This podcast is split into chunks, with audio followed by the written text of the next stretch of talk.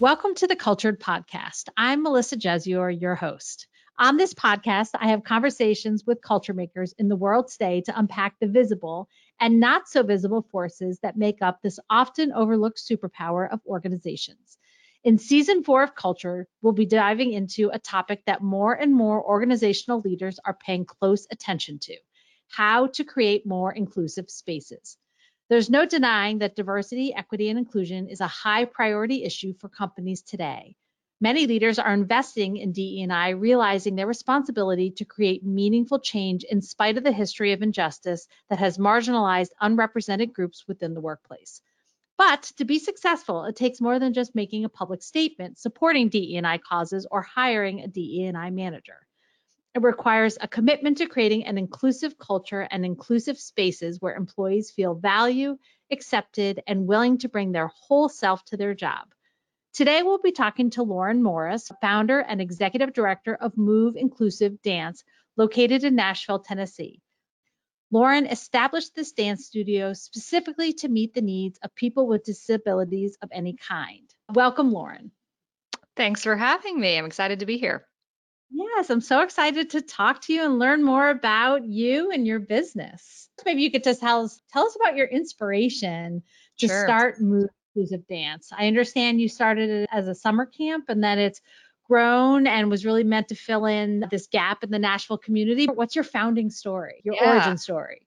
Okay, so I, as you could probably guess, grew up in a dance studio. I took my first dance class when I was three years old. And I always say, for as long as I can remember, dance was my safe space. It was my happy place. It was where I wanted to spend all of my time. I loved just my teachers and being in the classes and learning new skills and then getting to perform those things. It was just something that was really fulfilling to me. And when I really look back at my life now as an adult, I can see how transformative it was in a lot of ways, especially once I got into like my teenage high school years and you start experiencing more emotions for the first time and just mm-hmm. going through different phases of life. And dance was a place where I felt like it was safe for me to express myself and be myself and just have this outlet that was really important for me.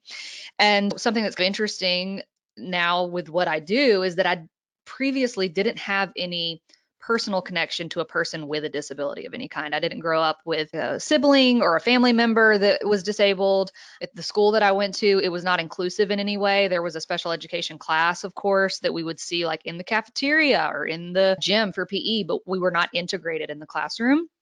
And so for whatever reason, when I was around the age of 13, I was on the way home from the dance studio which was a very normal occurrence for me. I was at the dance studio pretty much every day after school. And so for some reason, my mom and I started talking about this girl that I knew from school, but like I said, didn't know well because I didn't have interactions with her. I would just mm-hmm. see her. And now I know that she had Down syndrome. At the time, I did not know that because I wasn't familiar with all the different types of disabilities. And we're talking about her, and I was talking about how she, I guess, was dancing in PE that day or something. And for whatever reason, I asked my mom, why is there not a dance studio for people like her? And my mom said to me, I don't know, maybe you'll start one someday. And that sounds like that could have been like a very huge moment where I'm like, this is going to be my purpose. But it was not that at all. It went in one ear and out the other because I didn't have that As personal connection. Doing. So I was like, that no, that's just a random thought I had. That's not what I'm going to do. I knew that dance would always be a part of my life. I didn't know what that meant. I didn't necessarily think that I ever wanted to open a dance studio. I thought that I would probably go more into performing after college, but I didn't know for sure what I wanted to do at that point because, yes, again, I was 13 years old. So fast forward, I graduated high school, I go to college, and I decide that I'm going to major in dance. And there mm-hmm. were two channels I could pick between. I could go the performance and choreography route or I could go the dance education route. And even though I was more drawn to performance and choreography at the time, my mentor, my dance teacher that I had since I was three years old, encouraged me to major in dance education because I would graduate with my certification to teach in the school system too. So if the performance thing didn't work out, I would have this mm-hmm. education piece to fall back on. Mm-hmm. And so I said, okay, that makes sense. So I majored in dance education and up until your junior year, all the dance majors are doing the same thing, right? Once you get into your junior and your senior year, that's when you really start to have classes that are more specified to the education side or the performance side. And once I got into those education classes, it was just like a whole new world was opened up to me. And I realized how much I loved to teach. And it filled this, I don't know, was, I had a passion not only for the dance side of it, but for the teaching side of it as well. And my senior year, in my capstone class, we were instructed to do a presentation on something in the world of dance, and it could be anything you wanted. And so all of my classmates are choosing famous choreographers or famous companies and just doing research based projects on them. And I'm like, okay, I want to do something that's really different. What could I do? And this idea resurfaces. And so I said, okay, I'm going to do my project on a dance company or a dance studio for people with disabilities. And so I sit down to do some research and I don't really find much out there. And I'm like, oh, this is interesting. And so I said, I'll just do the project on why I think this should be a thing. So I give the presentation and I'll never forget. I'm walking back to my seat and one of my professors stops me and she's like, Number one, why have you never mentioned that? Number two, you have to do that. And again, I was like, me? No, I, I, wouldn't even know where to begin. Yes, I have this dance side, but I don't know anything about working with people with disabilities. I wouldn't know where to begin.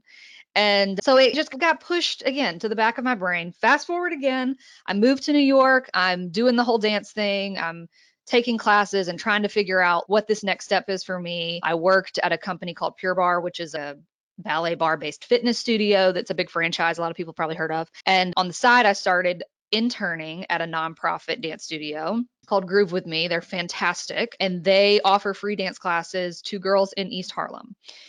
And so while I was there, yet again, this idea resurfaces. And I realize I'm like, this is a similar concept to this idea that I've always had. It's just for a different community of people, right? And so I'm going to take advantage of this.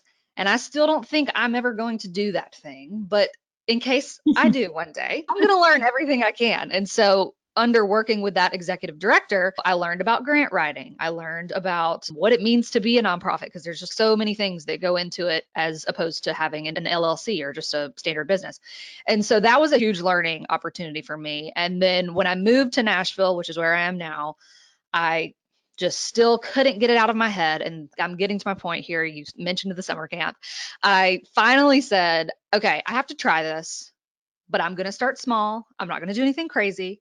So what does that mean? So I thought I can take off work for one week, I can rent a space, and I can have a dance camp, a summer camp, and just see who shows up, see how it goes, see what kind of feedback we get. And it may be a total flop. And I can say, okay, I'm never going to think about that thing ever again, or there might be something there.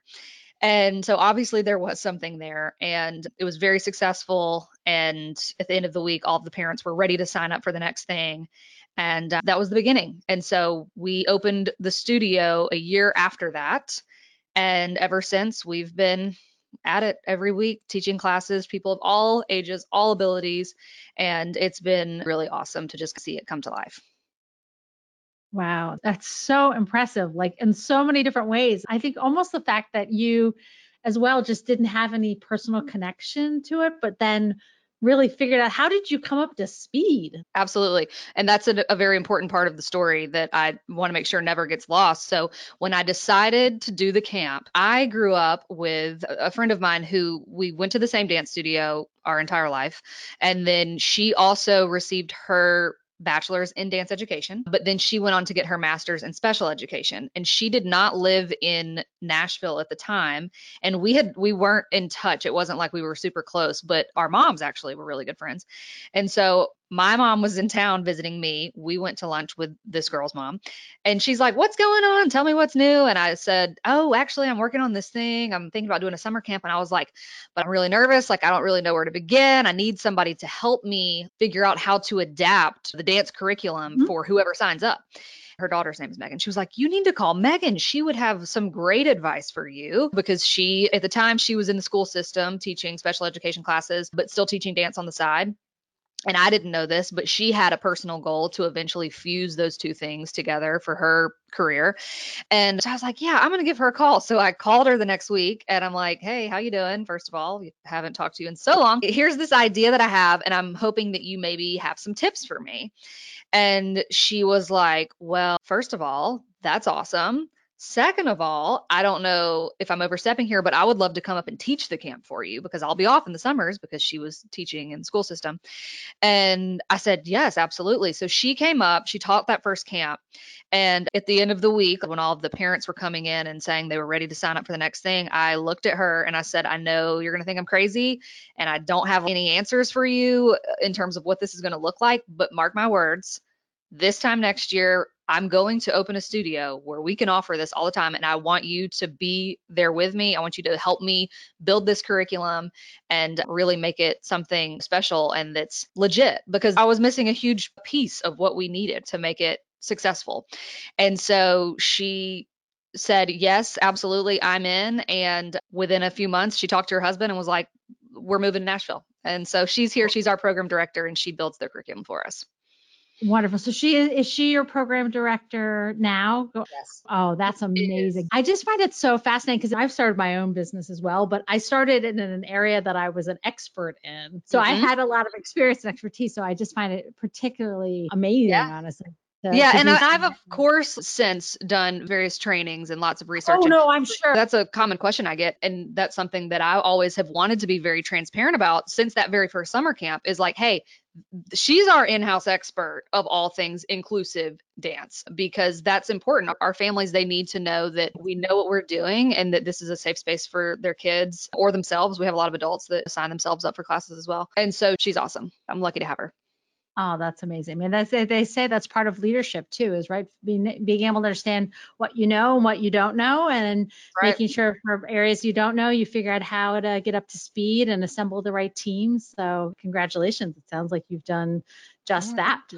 Thanks. So tell us about your studio. Take us to your studio. What does an inclusive dance space look like for people with disabilities? Yeah, I would say at first glance, you probably wouldn't notice that it's much different than a typical dance studio. Whenever we first started, I remember having a conversation with someone in this coalition group that I had joined here in Nashville, and I was explaining to her what we were doing. I was like, it's not just for people with disabilities. We actually do have some people that come that are typically developing individuals, but are intrigued by the idea that they can learn traditional dance techniques in a space that's very unique because they are around people who they may not otherwise cross paths with. We definitely don't see as many of those students. So it's designed for people of various disabilities, but everyone is welcome at the same time. And she was mm-hmm. like, That's so interesting. You've basically just flipped a typical dance studio model on its head. So, like you mentioned in the intro, especially now more than ever, and this is great, but places are wanting to be more inclusive, right? Yeah. So they are trying to open their doors to people of just all different types of backgrounds and whatever what you have but we've done the opposite where we have designed it for those people, but we're also like anyone else can join us too. But some examples of some of the things that we make sure that are always in place for our students or anyone that comes through the doors. We use a lot of visuals. That's really helpful for our mm-hmm. students, if you were to go take a typical dance class, the teacher may start by telling you what to expect or what we're going to do. And sometimes they won't even do that. Mm-hmm. For a lot of our students, knowing what is expected up front and knowing what the schedule is going to look like is critical for them to have a mm-hmm. successful class. So every single class, we start with a visual schedule. So it's not just words, there's images that are mm-hmm. incorporated into that.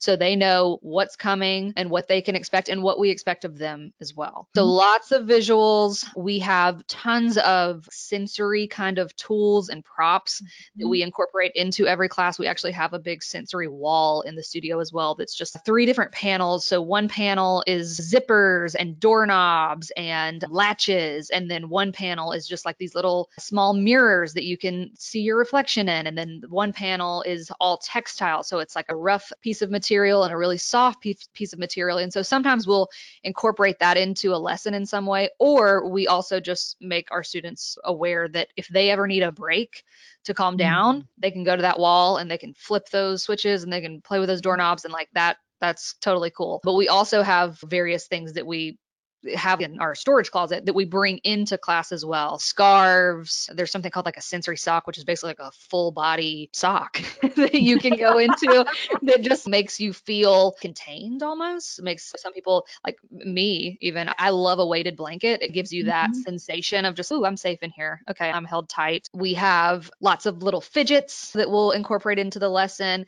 And it's that's what I think makes us really unique is we're not just saying, here, play with this fidget and that might help you calm down. We use that as like a starting point to create a lesson for movement. So we have these tubes. They're called like popping tubes or something. Megan uses these a mm-hmm. lot. And you've probably seen them if you have kids. There you like pull them and they make a mm-hmm. really kind of funny yep. sound. But you can make shapes with them. You can connect them. And so we will have students, you know, an example could be that we say, okay, everybody gets a tube, make a crazy shape with your tube, right?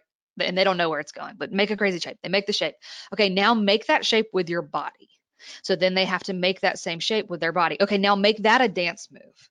Then they have mm-hmm. to make it a dance move. Then we put all of those dance moves together and we have a phrase. So just finding really unique ways to connect all of the senses rather than just the physical body is also something that's really important for our students. Awesome. So you mentioned the sensory wall that you have. That's meant more for not so much the act or the art of dance for so much as much as is giving people the ability to be able to create the space to dance, right? So if they yes. need a moment, take a break. So it's become almost like a break wall in a way, like they can it go is. and have it is a little break area. There's like a bench over there. And before students ever come to their first class, we have some materials that we send out either to them or their parent or their caregiver to prepare them. Again, it's really just setting the scene for them before they enter the studio mm-hmm. we found it is key so we have a again using visuals we have a visual it's called a social story that we share with them before they come and so it just takes you through exactly what the studio looks like exactly what the layout is where the wheelchair ramp is where the mm-hmm. bathroom is where the break room is in case you need to take that break so they know all of these things before they even get to us and then hopefully that just makes them feel more comfortable once they're actually there so, do you have feedback from your students on how they feel in the studio or what inclusion looks like to them in terms of the studio itself? Yeah, we are always looking for feedback from our students because we want it to be, we realize that uh, not even just for people with disabilities, every single person on the planet is unique, right? And has different needs. And so we want to make sure that we are catering to whatever that may be. And we actually just celebrated our three year anniversary in the studio last week. And so we had this a little celebration party for some of our most loyal supporters and we had two parents that spoke at that event and they both were just sharing their stories. I didn't ask them any questions. I was like i just want you to tell me about your experience being a parent of a student that comes to the studio. And both of them put a major emphasis on how when they entered the doors, they felt like we just understood them and that they mm. feel most oftentimes misunderstood when they enter a new space. People don't know how to accommodate to their child's needs. And it's not that people are trying to be rude or mean, they just they really don't know how to handle what they need. And so that was huge to me to hear that all of these little extra things that we're trying our best to put in place for them, it's actually working. They do feel like they are heard, they're understood, they're seen, and I think the biggest part of that is us just being open to the feedback and making sure that they know they can speak up and say, hey, this is not going to work for us. And we say, okay, we'll order whatever on Amazon like right now to make it work, or we'll totally change the plan. Like we we joke uh, among the teachers all the time, we have to be the most planned teachers probably in the world, but also the most flexible in that your plan pretty much it rarely goes according to the plan that you have because you just don't know what to expect based off who's in the room and what kind of day they're having. You got to be ready to just roll with the punches. So flexibility is key. Why don't we do that everywhere? Why don't yeah. we setting expectations in terms of what you expect from the kids? Those yes. are just like how asking for feedback and incorporating that immediately. Like great idea, everybody. Let's do that. I will get that feedback from parents, specifically when we have kids that do not have disabilities that come to us. The parents will say things like that. They're like, wow, sometimes I say, I think our kids that don't have disabilities, they get more than anyone else does out of our program. And Megan and I had a conversation one time. I don't remember really what we were talking about. I guess just accessibility things in general. But she was like, imagine if the grocery store, for example, when you go in the grocery store in each aisle, there's all the words of what's mm-hmm. down the aisle. Imagine if there were just little images of beans, spices, or like fruit. It, you would navigate the store so much faster. so much faster. Maybe that'll be your next endeavor, Lauren. Maybe, maybe. but I really am like, that just sounds like smart communication skills. Like, in other words, it's not that hard to be inclusive. I know. I mean, and it's I understand like, it takes effort and, and thoughtfulness and intentionality, but it sounds sometimes so daunting and it's really not. The basic principles of it are very simple. And I think that now in the world that we live in more than ever, where it's so divided and people just want to like disagree with each other and it feel like if places of business and just leaders had that approach i think things would move a little smoother in a lot of ways. You know what? So tell us about any mistakes that you've made along the way. Were there any key learnings on how you would do and what would you do differently? Yeah i feel like we probably make mistakes every day. I know i do especially like you mentioned, I think starting a business in general, you have to know that you're going to make mistakes all the time because yeah, you're constantly that. just throwing things at the wall and like seeing what sticks and usually most of the things don't stick and so you just you do it again until something does. That's the part that no one else sees. Everyone else just sees what works and they're like oh my gosh this is so awesome but there's a lot that goes into that right? But from the studio perspective just specifically i think in the beginning we were so focused on, and we still are, of course, but making it work for everyone and not having any protocol in place because sometimes, like, certain classes aren't going to be a good fit for every single person. And so we would just be like, nope, it's fine. It's fine. We'll make it work. We'll make it work.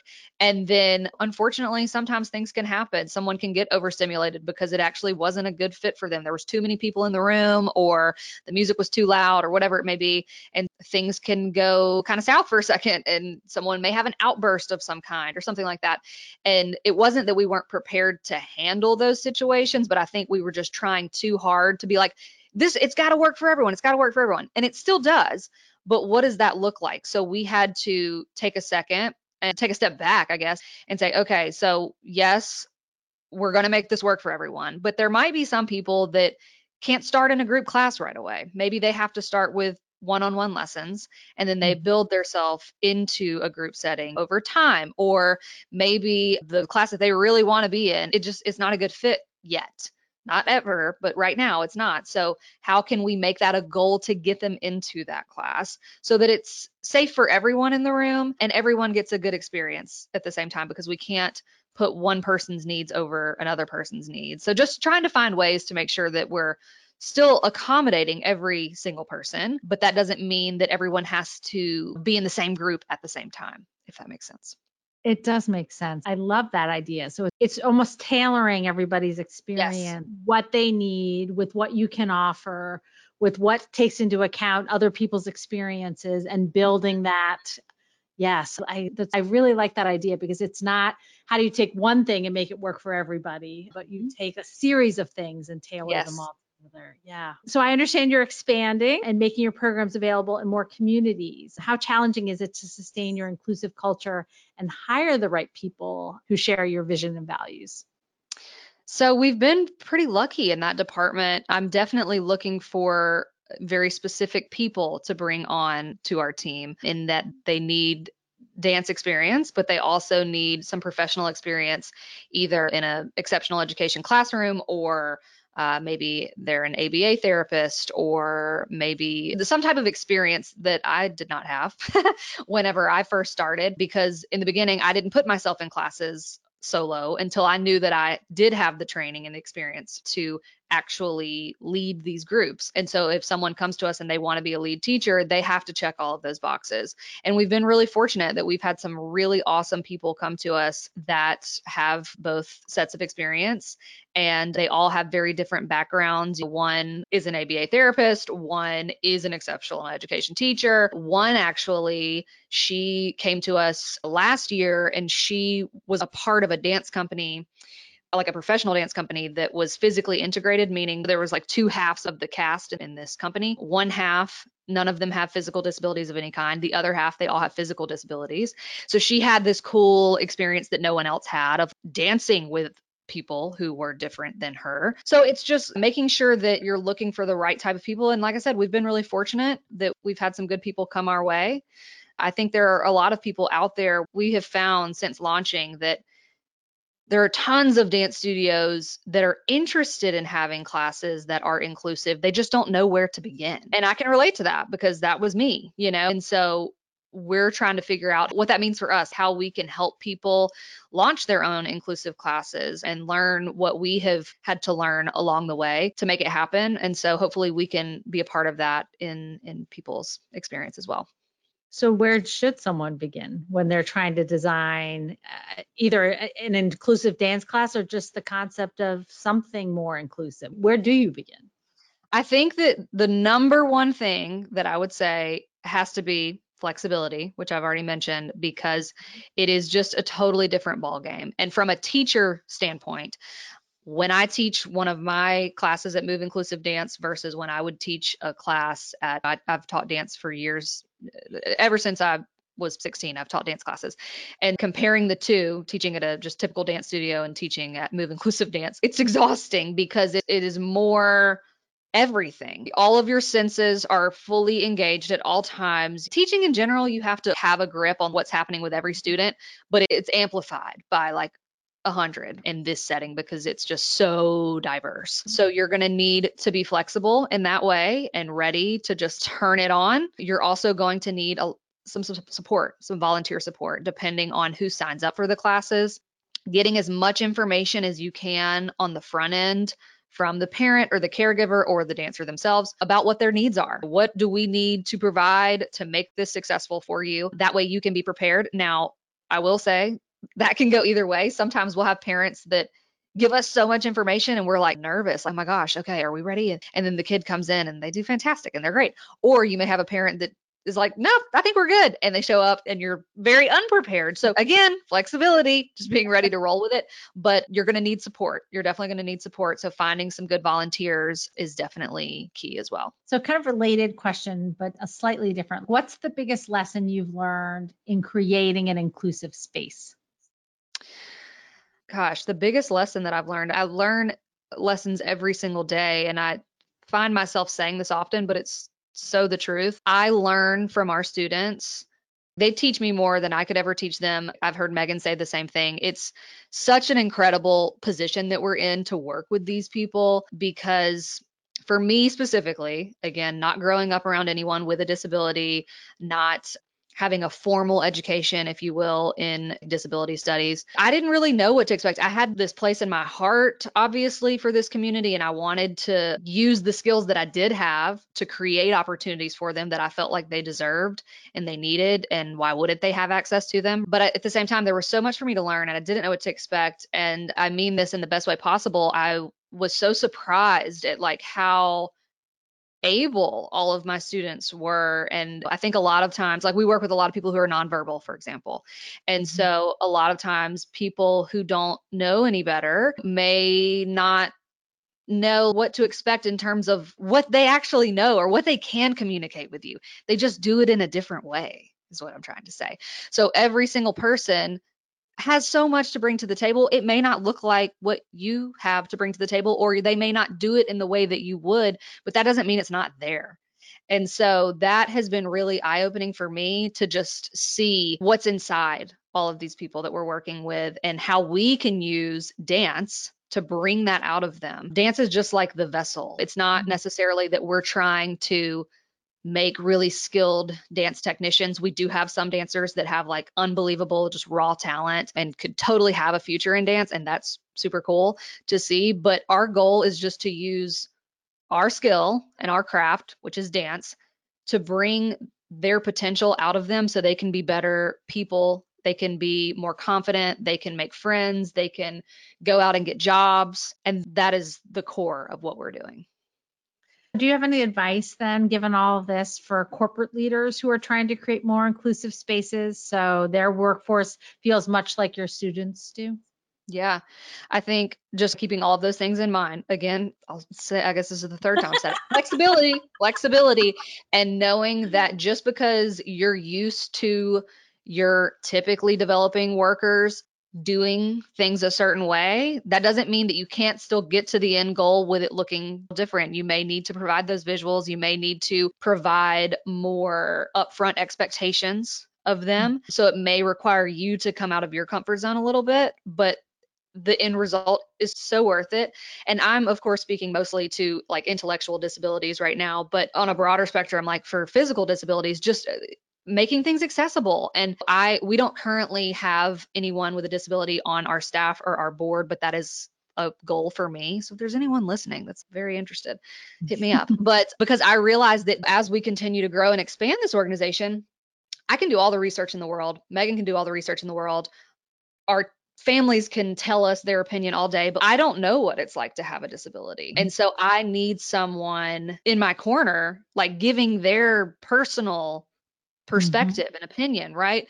And I was talking to a friend of mine who uses a wheelchair about this recently and I was like, how do I find someone? Is that weird for me to approach someone and say, "Hey, would you ever be interested in being on my team?" And she was like, "No, don't be afraid to ask, but also know that say you find someone that has a physical disability of some kind and they say great i want to be on your board. Well just know you might have to adapt the way you do things. She was like are your board meetings in person or are they virtual? And i said they're usually in person. And she said okay you might have to always offer a virtual option because they may not be able to physically get to the space that you're having your meeting and just things that we don't mm-hmm. think of every day. So just having a very open mind and not being afraid to ask because i have found in my experience anyway, that these people they they want to be included, they want to be a part of it and they're happy that you want to include them genuinely. And it's not just about checking a box and saying, "Oh, we have a person with a disability on our staff or our board." It's like, "No, we really value what you bring to the table or what you could bring to the table.